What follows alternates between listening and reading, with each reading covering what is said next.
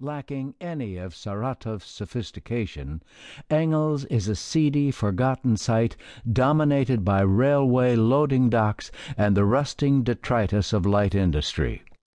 At its civic centre squats Engels Square, a bleak parade ground encircled by housing projects, a shabby strip mall dotted with sports bars, casinos, and DVD stores, and a roundabout clogged with Ladas, Sputniks, and the odd Ford.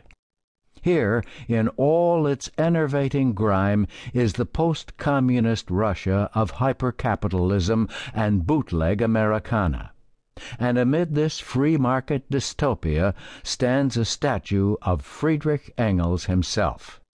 Fifteen foot high, atop a marble plinth, and with a well tended municipal flower bed at his feet, he looks resplendent in his trench coat, clutching a curling copy of the Communist Manifesto. Across the former U.S.S.R. and Eastern Bloc the statues of Marx, together with those of Lenin, Stalin, and Beria, have come down. Decapitated and mutilated, their remains are gathered together in monument graveyards for the ironic edification of Cold War cultural tourists.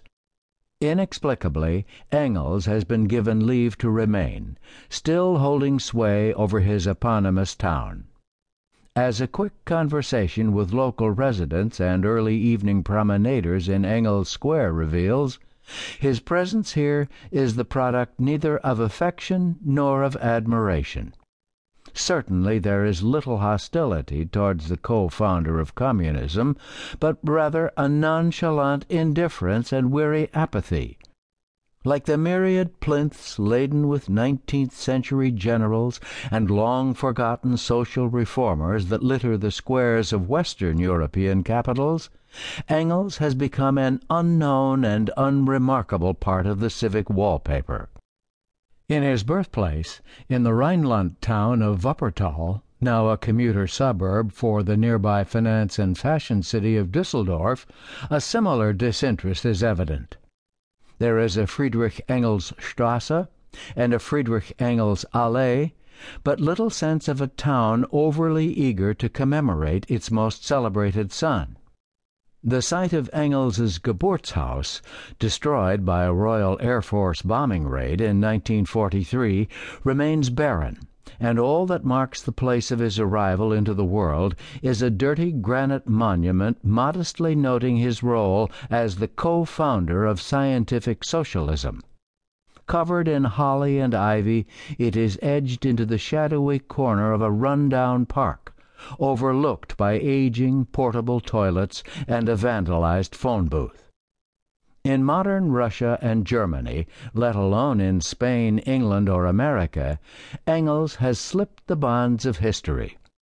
Where once his name was on the lips of millions, as Marx's fellow combatant, as the author of Socialism, Utopian and Scientific, the Bible of global communism, as the theoretician of dialectical materialism, as the name regularly grafted onto city streets and squares by revolutionary insurgents and left wing councils, as the man whose visionary bearded features appeared on the currency and in textbooks, and alongside Marx, Lenin, and Stalin stared down from vast flags and Soviet realist billboards onto May Day parades it is now barely registered in either East or West.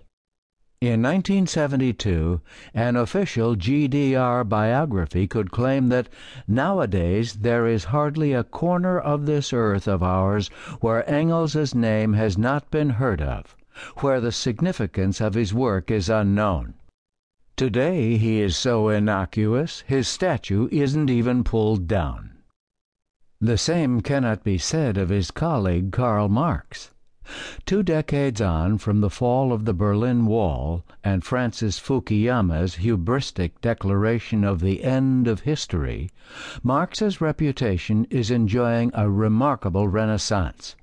In recent years he's been transformed from the ogre responsible for the killing fields of Cambodia and labor camps of Siberia to modern capitalism's most perceptive